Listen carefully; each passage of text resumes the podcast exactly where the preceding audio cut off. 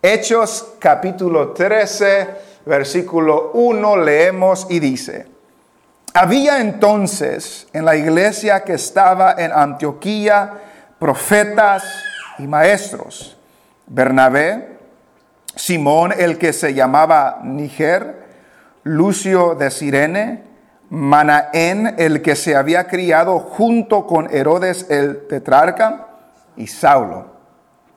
Ministrando estos al Señor y ayunando, dijo el Espíritu Santo, apartadme a Bernabé y a Saulo para la obra a que los he llamado.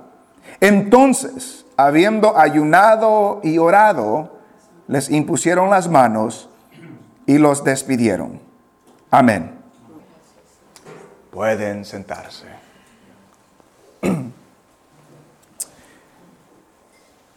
En Hechos capítulo 13, Lucas comienza una nueva etapa en la historia de la iglesia.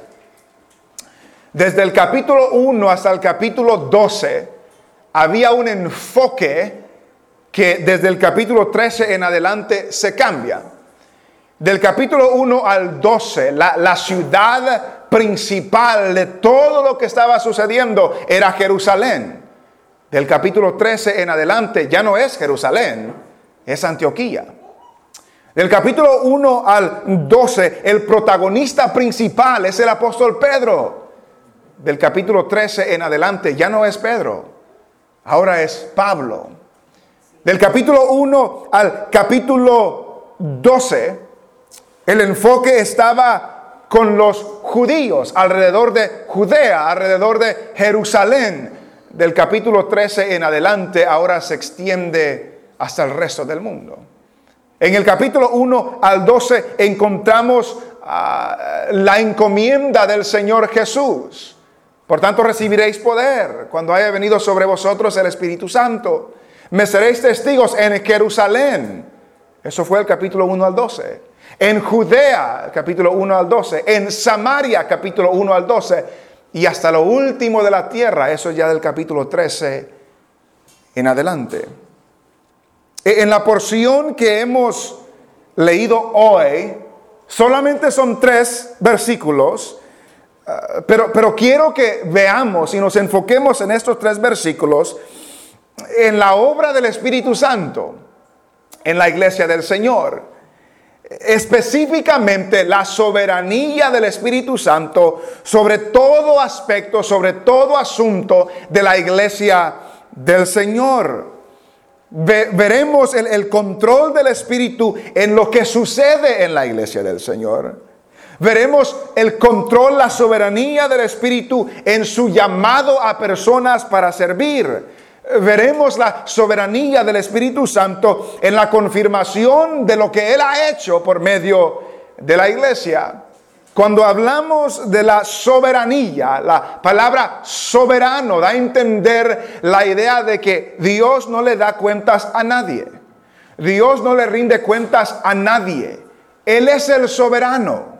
Él es el que gobierna, Él es el rey, el que tiene control de todas las cosas, Él es el soberano.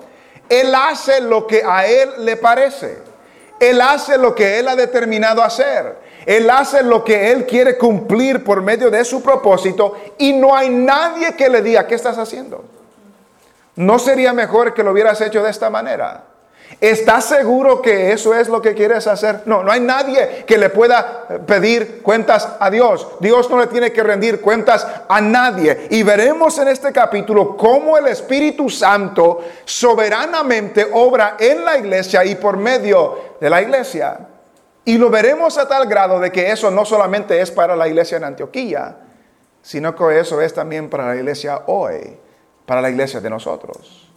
Vemos desde el versículo 1 que nos dice, había entonces en la iglesia que estaba en Antioquía profetas y maestros. El capítulo 12 termina con Pablo o Saulo y Bernabé terminando su encomienda de dar la ofrenda a los necesitados en Jerusalén y regresan a la ciudad de Antioquía para ah, para servir al Señor y se trajeron con él a un hombre que se llamaba Juan o Juan Marcos. Y el capítulo 13 comienza con el apóstol, ah, perdón, con Lucas identificando lo que había en esta iglesia. Había entonces en la iglesia de Antioquía profetas y maestros. note lo que había en la iglesia. Habían profetas y maestros. Entiendo que después de esto va a dar una lista de cinco personas y entiendo que esto de profeta y maestro se refiere a la misma persona en este contexto. Pero cuando hablamos de, de profetas y maestros, debemos entender, lo voy a decir otra vez, que cuando el Nuevo Testamento habla de profetas, no está hablando de profetas como en el Antiguo Testamento. No está hablando de profetas que reciben una revelación especial de Dios y para que se la digan al pueblo.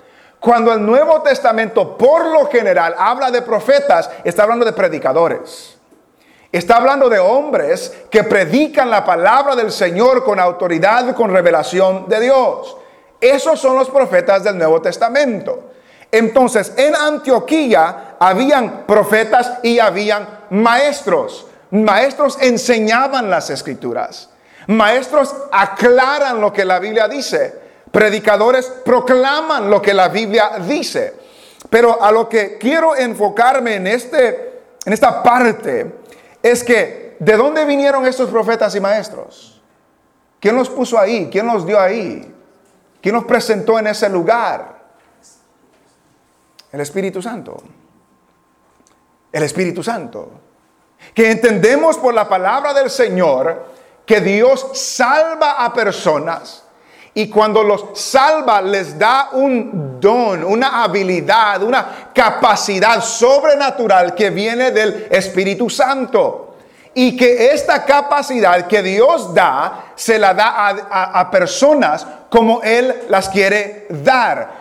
Había en esa iglesia profetas y maestros.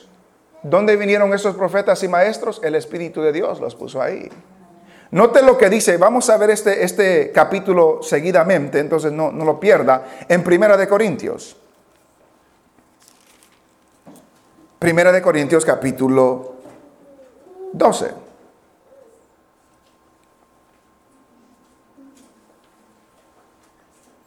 Primera de Corintios capítulo 12.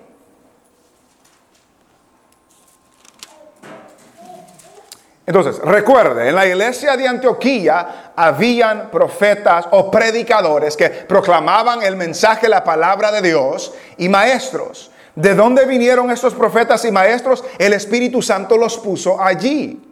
Y note lo que dice 1 Corintios capítulo 12. Podemos comenzar desde el versículo 4. Dice, ahora bien, hay diversidad de dones, pero el Espíritu es el mismo. Y hay diversidad de ministerios pero el Señor es el mismo. Y hay diversidad de operaciones, pero Dios que hace todas las cosas en todos es el mismo. Pero a cada uno le es dado la manifestación del Espíritu para provecho, porque a este es dada por el Espíritu, palabra de sabiduría. A otro, palabra de ciencia, según el mismo Espíritu. A otro, fe por el mismo Espíritu. Y a otro, dones de sanidades por el mismo Espíritu. A otro, el hacer milagros. A otro, profecía. A otro, discernimiento de espíritus. A otro, diversos géneros de lenguas. Y a otro, interpretaciones de lenguas. Pero todas estas cosas las hace uno y el mismo espíritu repartiendo a cada uno en particular. ¿Cómo? Versículo 11, como Él quiere. Que estas cosas que el Espíritu da, las da a las personas como Él quiere. Entonces, cuando una persona quiere ser maestro, no necesariamente significa que el Espíritu le dio esa habilidad. Porque el Espíritu da las habilidades como Él quiere y a las personas que Él quiere. Note lo que dice el versículo 27 de este mismo capítulo. Vosotros pues sois el cuerpo de Cristo y miembros cada uno en particular. Y a unos, note la, la secuencia, y a unos puso Dios en la iglesia primeramente, ¿qué puso Dios? Apóstoles, luego profetas. Lo tercero, note la secuencia. ¿Quién los puso a estos en la iglesia? Dios. Y aún nos puso Dios en la iglesia. Primeramente apóstoles, la autoridad mayor que ha habido en la historia de la iglesia son apóstoles. Y los apóstoles ya no existen hoy. No, no deje ser engañado por aquellos que andan por ahí llamándose apóstoles. Apóstoles ya no existen hoy. Fueron en aquel tiempo para establecer y fundar la iglesia. Por eso dice primero apóstoles. Ellos establecieron la iglesia. Luego dice profetas y maestros. que habían en Antioquía? Profetas y maestros. ¿Quién los puso ahí? El Espíritu Santo. El Espíritu Santo los puso en la iglesia. Y de la misma manera como el Espíritu Santo puso en la iglesia a profetas y maestros en Antioquía, es el Espíritu Santo que pone en cada iglesia, en cada iglesia local, a hombres y mujeres con dones, con habilidades, con capacidad, capacidades para la edificación del cuerpo de Cristo. No hay ni una iglesia que sea una iglesia verdadera donde no hayan hombres y mujeres con dones del Espíritu para servir en la obra del Señor. En esta iglesia hay hombres y mujeres que Dios les ha dado dones de diferentes capacidades para servir en la obra del Señor. Es Dios quien los da y es Dios quien los da a la persona que Él se la quiere dar. Había en la iglesia profetas y maestros vemos la soberanía del Espíritu en establecer a estos líderes en la iglesia de Antioquía y de la misma manera como obraba en aquel entonces, de esa misma manera obra hoy.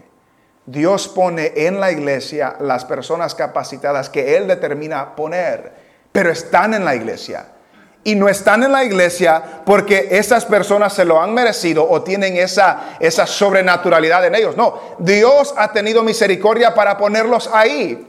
Pero cuando regresamos al libro de Hechos, en el capítulo 13, nos dice que en la iglesia de Antioquía habían profetas y maestros. Dios los puso ahí. Dios determinó que necesitaban estar ahí y los puso ahí.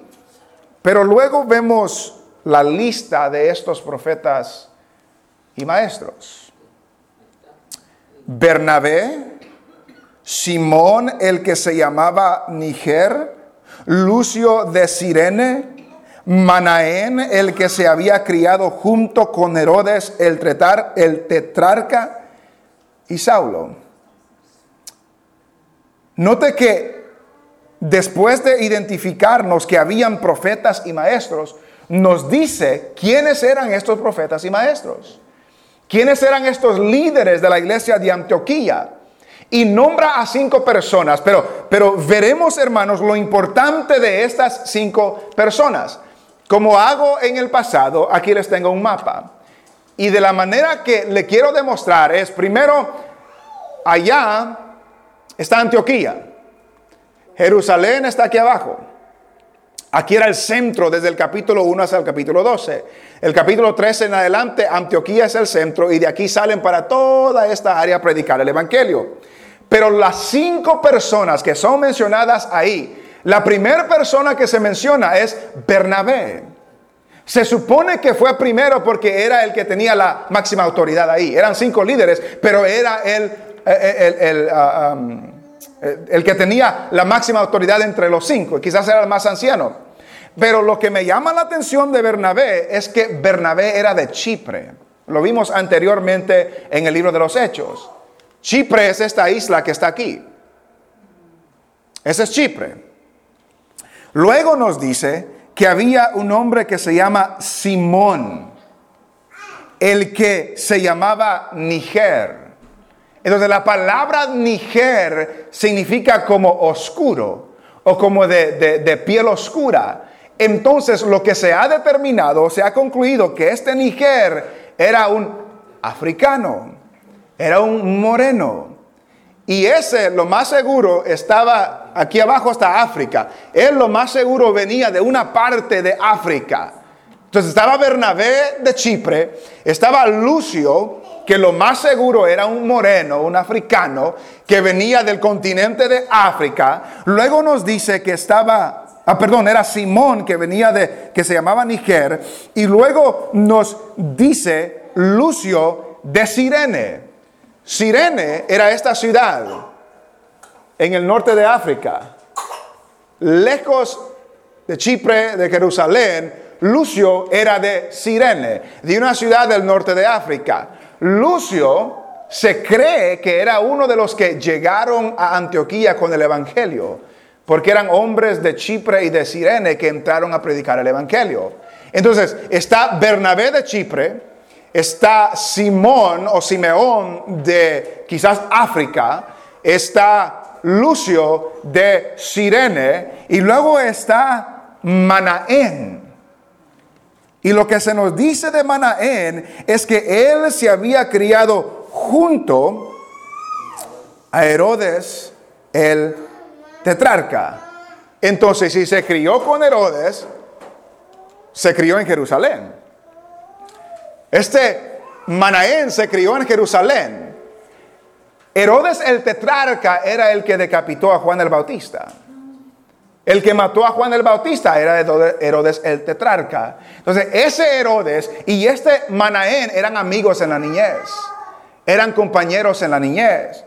Y lo que nos da a entender de Manaén es que era una persona de alto rango social.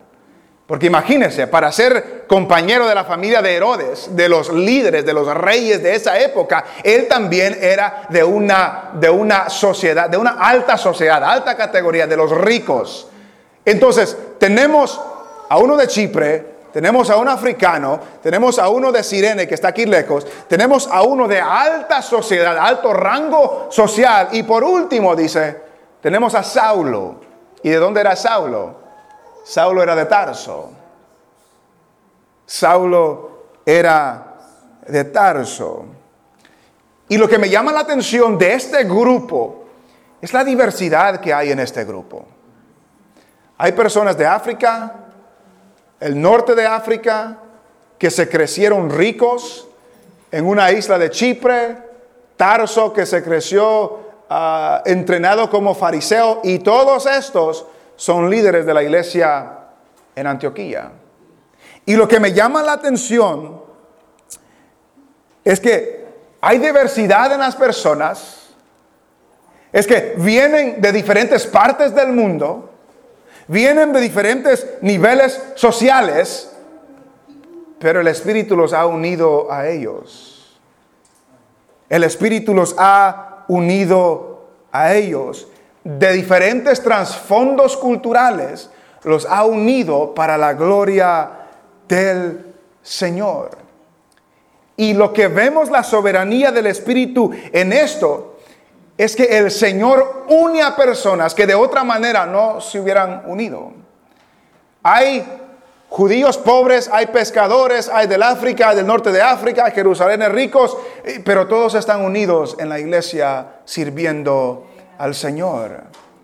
Y lo que vemos aquí, hermanos, es que el Señor salva a personas de diferentes rangos, de diferentes categorías, de diferentes nacionalidades para la gloria del Señor y los une para el servicio del Señor.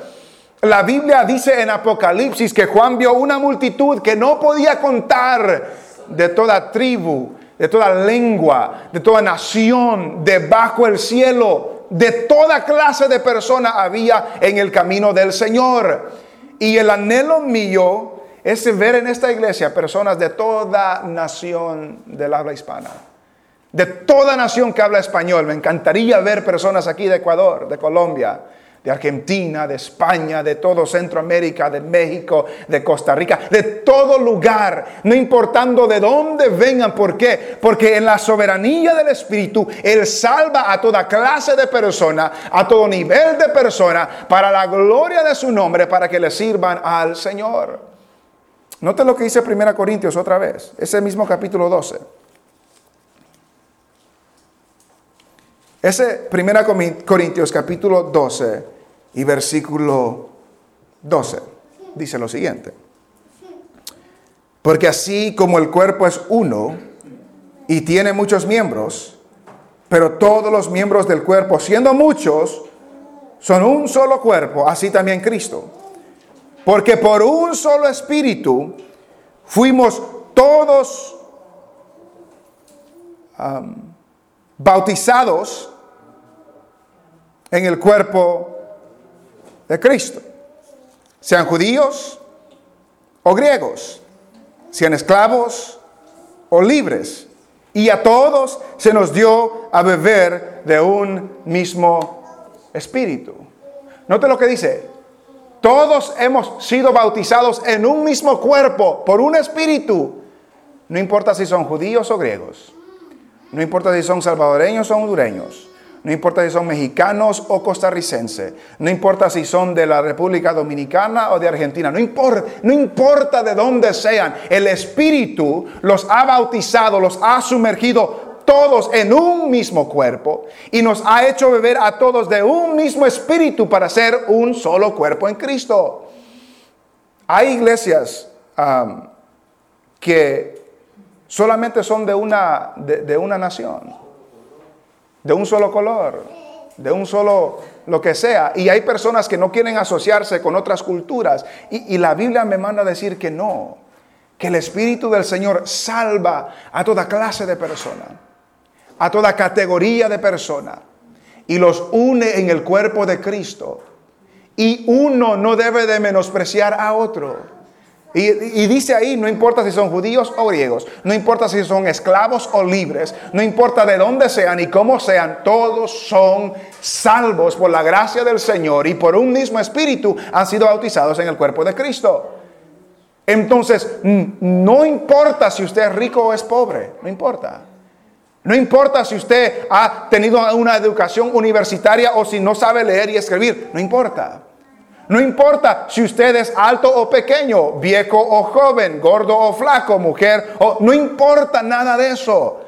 Porque el Espíritu del Señor ha salvado a toda clase de personas, de todo nivel social, de toda categoría, de, toda, de todo recurso, para la honra y la gloria de su nombre.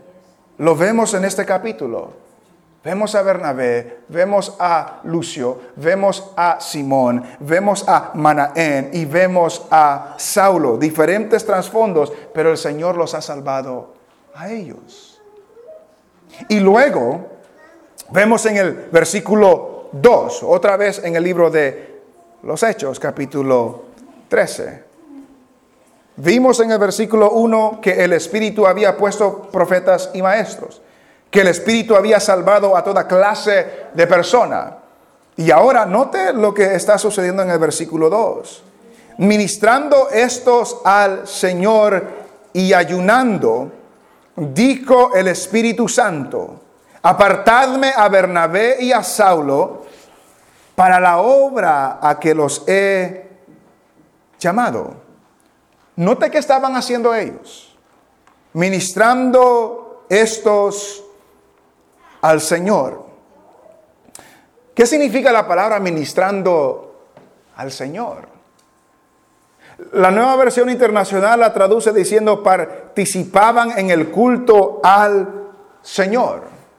Y la idea es servir, de, de, realizar tareas religiosas. De esa palabra sacamos la palabra liturgia, lo que se hace en una reunión cristiana. Ellos estaban ministrando al Señor. Lo que se hace es ministrar al Señor, es servir al Señor. Era la misma idea que se daba en el Antiguo Testamento de los sacerdotes que ministraban al Señor por medio de los sacrificios. Entonces, el servicio en la obra del Señor es, un, es una ministración al Señor. Lo que usted y yo hacemos en el servicio de la obra del Señor, estamos ministrando al Señor. Y ellos estaban ministrando al Señor, pero ¿qué más estaban haciendo ellos? Estaban ayunando. Estaban ministrando al Señor y estaban ayunando.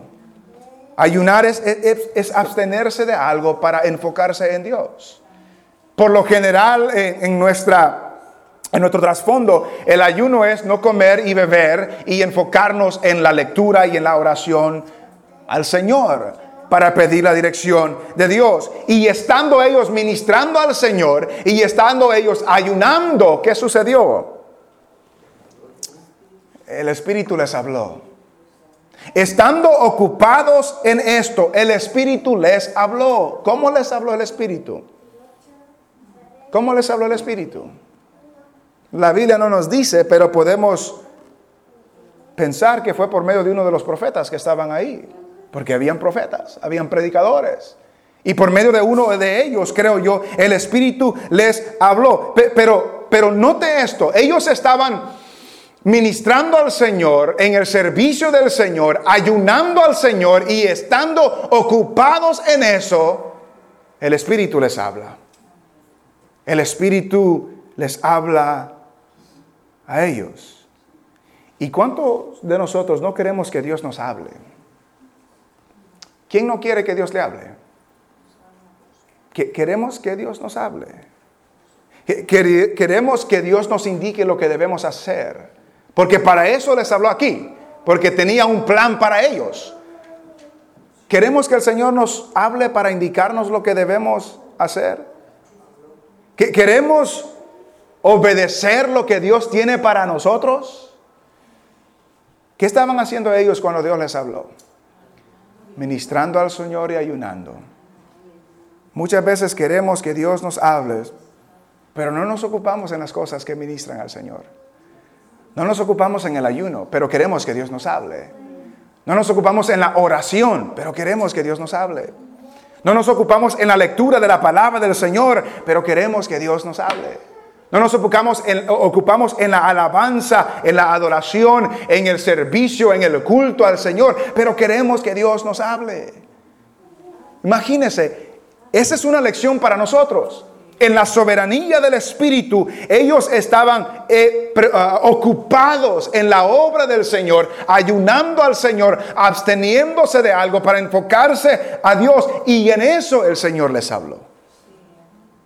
Y creo yo, hermanos, que si queremos que Dios nos hable a nosotros, debemos ocuparnos en el ayuno y debemos ocuparnos en la oración y debemos ocuparnos en la lectura de la palabra del Señor y debemos ocuparnos en la alabanza al Señor, ministrando estos al Señor y ayunando, dijo el Espíritu Santo. El Espíritu Santo les habló y les dice, apartadme a Bernabé y a Saulo para la obra a que los he llamado. E-, el Espíritu no le habla a Bernabé y a Saulo. Le habla a los otros tres y a la iglesia. Y el Espíritu a los otros tres y a la iglesia les dice, apártenme a Bernabé y a Saulo porque el Espíritu tenía una obra específica para Bernabé y Saulo.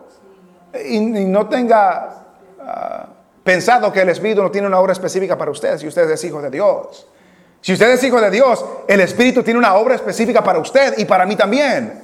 Y en este caso le habla a estos otros tres líderes y a la iglesia y les dice, apártenme a Saulo, apártenme a Bernabé para la obra que yo los he llamado. Pero notamos aquí, hermanos, el balance de la soberanía del Espíritu y de la responsabilidad de los siervos o de la iglesia del Señor. Porque el Espíritu los había llamado. Él dice a los que ya los he llamado, tienen una obra, ya los he llamado. Pero les manda a ellos apartarlo.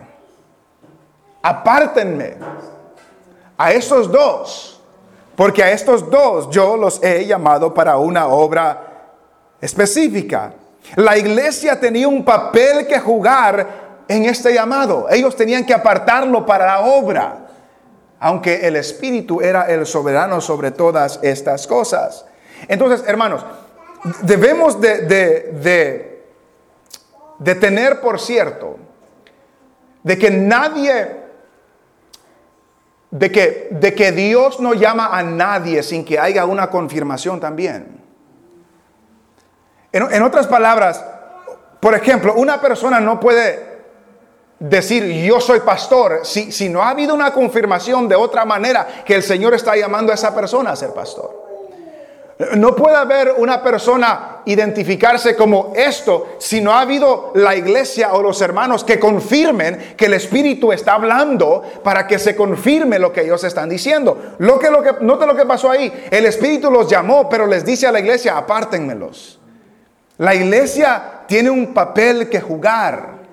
Pero también notamos esto, hermanos. Bernabé quizás era el líder principal de todos ellos. Saulo quizás era el mejor maestro que ellos tenían. Conocemos por el resto de la historia, Saulo era importantísimo. Y a estos dos el Espíritu les dice a la iglesia, déjenlos ir.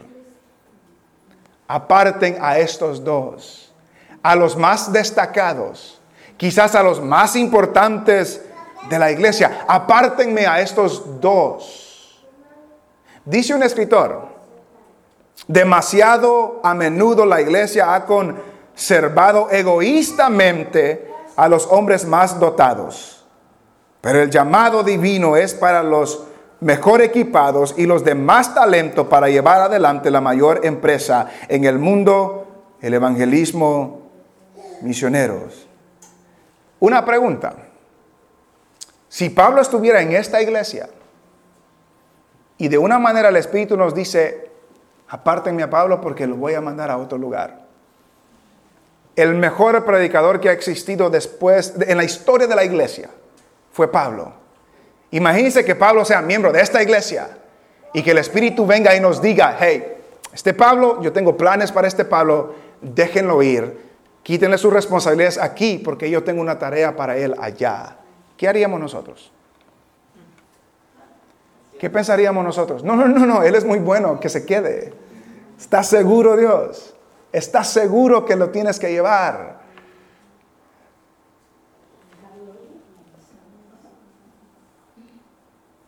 Esta iglesia estaba a punto de perder dos hombres importantísimos, líderes en la historia de la iglesia, y el Espíritu les estaba diciendo, apártenmelos.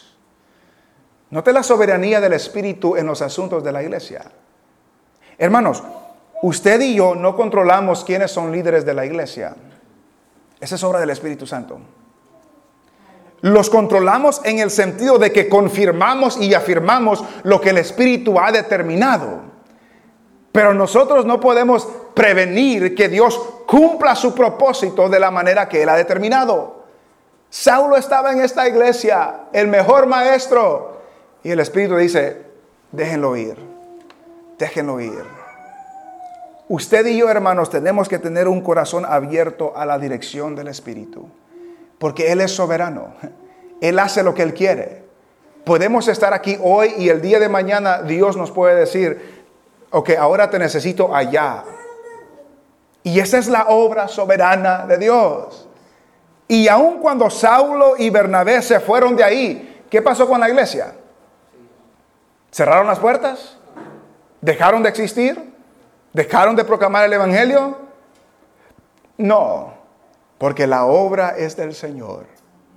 Y aunque el Señor sacó a estos hombres de allí, Él tenía otros hombres listos y preparados para que digan la obra. Hace años escuché a un predicador que dijo, él, es evangelista, y dijo que él se, se admira, dice, cuando, o se sorprende cuando las personas le preguntan a él, y esto fue antes que, muriera Billy Graham. Sabemos quién es Billy Graham, un evangelista por décadas en los Estados Unidos. Y, decía él que la gente le preguntaba, ¿qué, va a hacer la iglesia después que muera Billy Graham? ¿Qué va a hacer la iglesia después que muera este gran evangelista? ¿Quién va a seguir? ¿Quién, quién va a tomar sus pasos?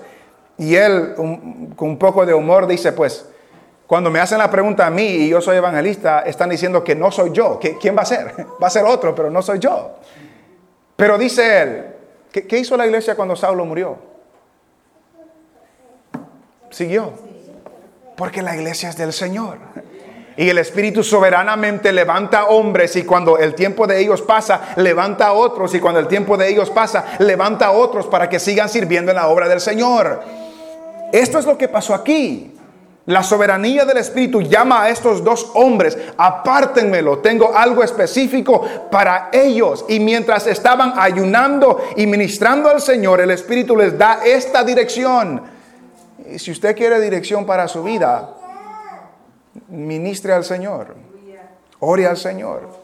ayune al Señor, ayune, lea la Biblia, ore al Señor, que el Señor se encargará de guiarnos a toda verdad y a toda justicia.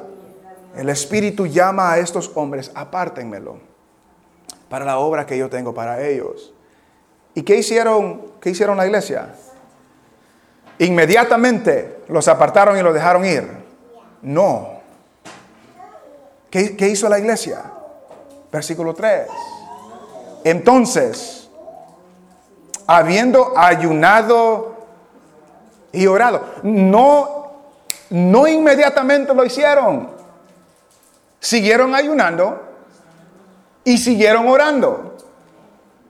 Siguieron ayunando y siguieron orando. La segunda vez en estos tres versículos que vemos la palabra ayunar, estaban ayunando. Pero ambas veces no se menciona sola. En ambas ocasiones el ayuno va acompañado con algo más. La primera ocasión ellos servían al Señor, ministraban al Señor la alabanza, la adoración, el servicio. En la segunda oración, eh, en la segunda ocasión era el ayuno y la oración. El ayuno, hermanos, el ayuno no es simplemente hambriar. El ayuno no es simplemente dejar de comer por dejar de comer. Hay personas, y, yo en, en, lo personal no estoy de acuerdo con esto, hay personas que van al trabajo y dicen estoy ayunando. Pues ¿Qué está haciendo en el trabajo? Está enfocado en otras cosas. No está ayunando, está hambreando, pero no está enfocado en las cosas del Señor. El ayuno va acompañado con oración. El ayuno va acompañado con la lectura de la palabra. El ayuno va acompañado con alabanzas porque se, se, se, se deja de hacer aquello para enfocarse solamente en las cosas del Señor.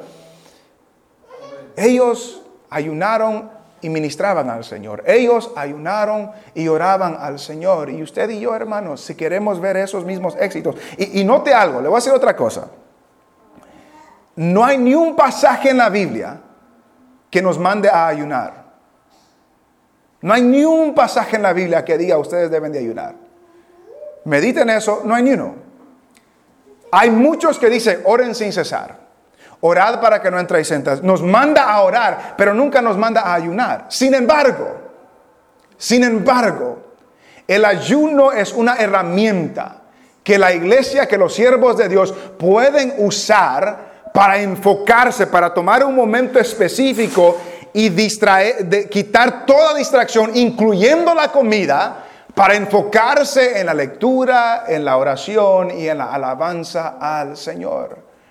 El ayuno mata el apetito. El ayuno, la intención es matar la carne para que el espíritu recobre fuerzas, para que el espíritu recobre ánimo. Y eso va acompañado con la oración, con la lectura y con la administración hacia al Señor. Después que recibieron estas instrucciones, ayunaron y oraron. Ayunaron y oraron. Creo yo que lo hicieron por dos razones. Número uno, querían confirmar que el Espíritu en realidad había hablado. Querían confirmar que el Espíritu en realidad había hablado. Y número dos, querían orar por estos dos que iban a salir. A saber a dónde, porque no sabían. Apártemelo para la obra que yo tengo para ellos. Entonces la iglesia ayunó y oró. La iglesia ayunó y oró. Y lo tercero que hicieron es que les impusieron que le impusieron las manos, que la iglesia les impuso las manos. La iglesia confirmó lo que el Espíritu había dicho. La iglesia confirmó que el Espíritu les había enviado, encomendado a esto. ¿Y qué, qué hicieron ellos después de todo? Les despidieron. ¿Qué significa eso? Que obedecieron. Que obedecieron. El Espíritu les dice, apártenme a estos dos. Y ellos oraron y ayunaron y le pusieron las manos sobre ellos y los despidieron tal y como el Espíritu les había mandado que hagan. Ahora, notamos algo, hermanos. Podemos inferir que ellos estaban buscando alguna dirección, alguna respuesta. Y cuando el Espíritu les dio la respuesta, les trajo una contestación, ellos por medio del ayuno y la oración confirmaron lo que el Espíritu estaba diciendo. Y luego obedecieron. Ahora, usted en esta tarde quizás se pregunte, ¿qué quiere que Dios haga con mi vida? ¿Qué quiere que Dios haga en esta iglesia? ¿Qué quiere que Dios haga en esta decisión? ¿Qué quiere que Dios haga aquí? Y el primer paso que debe hacer es acercarse a Dios. Ayune, ore, lea la palabra, busque la dirección del Señor, que el Señor le indique lo que debe de hacer en cualquier decisión que tiene que tomar. Pero, cuando haga eso, y cuando de una u otra forma el Señor le confirme lo que debe hacer, obedezca. Porque puede ser que usted quiera hacer algo, yo quiera hacer algo, y el Espíritu me confirma que no lo haga. ¿Qué debo hacer? No hacerlo. Aunque yo quiera no hacerlo, porque el Espíritu me está diciendo que no lo haga. De seguro esta iglesia no quería que se vaya Bernabé y Saulo. Yo no quisiera, si ellos estuvieran aquí, magnífico, yo no quiero que se vayan. Pero si el Espíritu les dice que se vayan, ellos oraron, ayunaron y confirmaron que esa era la voluntad de Dios. Y si usted, hermano, está buscando que Dios lo dirija en algo, no reciba la respuesta de Dios y diga, mm, no, mejor no. No, no cuestione si eso es verdad o no es verdad. Confirme por medio de la oración. Busque otros hermanos que se unan a usted a orar. ¿Eh? Hay, hay, asuntos personales que no queremos que la gente se dé cuenta porque son personales, pero le aseguro que puede buscar una persona de confianza, hermano hermana, ayúdeme a orar por esto. Oremos juntos a ver si el Señor nos confirma algo. Para eso está la iglesia, para animarnos los unos a los otros.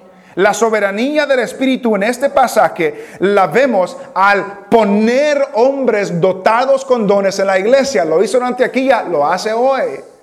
A salvar a toda clase de personas para que estén en la iglesia. Lo hizo en Antioquía, lo hace hoy. Habla a la iglesia para guiarlos en las decisiones importantes. Lo hizo en aquel entonces, lo hace hoy. Y si usted quiere recibir esa dirección, busque al Señor, ore al Señor, ayune al Señor y lea su palabra. Y luego cuando el Espíritu hable, confirmemos. Confirmemos que es lo que el Espíritu está diciendo y obedezcamos. Obedezcamos. Obedezcamos. ¿Cuántos reyes vemos en el Antiguo Testamento que Preguntaron, Señor, ¿he de ir a pelear? Y el Señor les dice que no, y ellos van todos modos. Entonces, ¿para qué le preguntan al Señor? Si todos modos van a hacer lo que quieren. Y eso es lo mismo con nosotros. Sabemos lo que es correcto y le pedimos al Señor que nos dé dirección, aunque sabemos lo que es correcto. Nos da la respuesta que no queremos escuchar y seguimos esperando y esperando y esperando. El, el Señor es claro, su palabra es clara, su palabra no miente, su espíritu que habitó y obró en Antioquía es el mismo espíritu que habita y obra hoy. ¿De qué está buscando dirección usted? ¿De qué está buscando dirección? ¿Cuál es, cuál es lo que hay en su vida y en mi vida que, no puedo decidir, no sé qué hacer? Primero la Biblia dice, el que esté falto de sabiduría, pídasela a Dios. ¿Qué, qué es? ¿Serán asuntos financieros? ¿Serán asuntos Ah, de salud, serán asuntos de iglesia, ¿verdad? No todas las iglesias son todo para todas las personas. Dios tiene personas que Él quiere en esta iglesia. Y hay personas que Dios quiere en aquella iglesia. Y los que Dios quiere allá no tienen que estar aquí. Y los que Dios quiere aquí no tienen que estar allá. ¿Eh? Porque Dios tiene un plan para cada uno de nosotros. Y si nosotros estamos, Señor, guíame a la iglesia correcta. Si es esta, magnífico. Si no es esta, no esté aquí porque está en desobediencia del Señor. Que el Señor, si, queremos que el Señor nos dirija, busquemos en oración. Busquemos en ayuno. Hay, personas aquí que no hace mucho se han unido a nosotros o han asistido con nosotros. Que busquen la guianza del Señor para confirmar, sí, aquí quiero que estén. Aquí te necesito. Aquí es donde tú tienes que servir. Por poco tiempo, por largo tiempo. Yo no sé lo que el Señor indique pero si el Señor nos llama para estar aquí, no estemos aquí, estemos donde el Señor nos llame. Hay que ser honestos con nosotros mismos. Pero que tengamos la certeza de que el Espíritu es soberano sobre la iglesia. Y Él va a dirigirnos a la manera que Él determine para cada uno de nosotros. Busquemos a Dios, hermanos. Y si está queriendo que Dios le hable y no hace ninguna de esas cosas, no espere que Dios le hable. Por lo general, Dios hace lo que Él quiere, pero por lo general, si no le buscamos a Él, la, Biblia dice, buscad a Jehová mientras pueda ser hallado. Buscadme y viviréis. Buscadme y seré hallado por ustedes. Jesús dijo, ah, pedid y se os dará. Tocad y se os abrirá. Porque todo aquel que pide recibe. El que busca halla. El que toca se le abre. Y quizás no ha encontrado respuesta a su pregunta, a su inquietud, a lo que debe de hacer, porque no ha buscado, porque no ha tocado, porque no ha llamado. El que busca haya. El que llama se le escucha. El que toca se le abre. Que el Espíritu Santo que obró por medio de la iglesia en Antioquía, obre en nosotros también y que nos guíe para buscar su rostro, para buscar su presencia, para ocuparnos en aquellas cosas que alimentan nuestro espíritu, para que seamos dóciles a la voz del Señor, para que seamos dóciles a lo que el Señor quiere que cada uno de nosotros hagamos.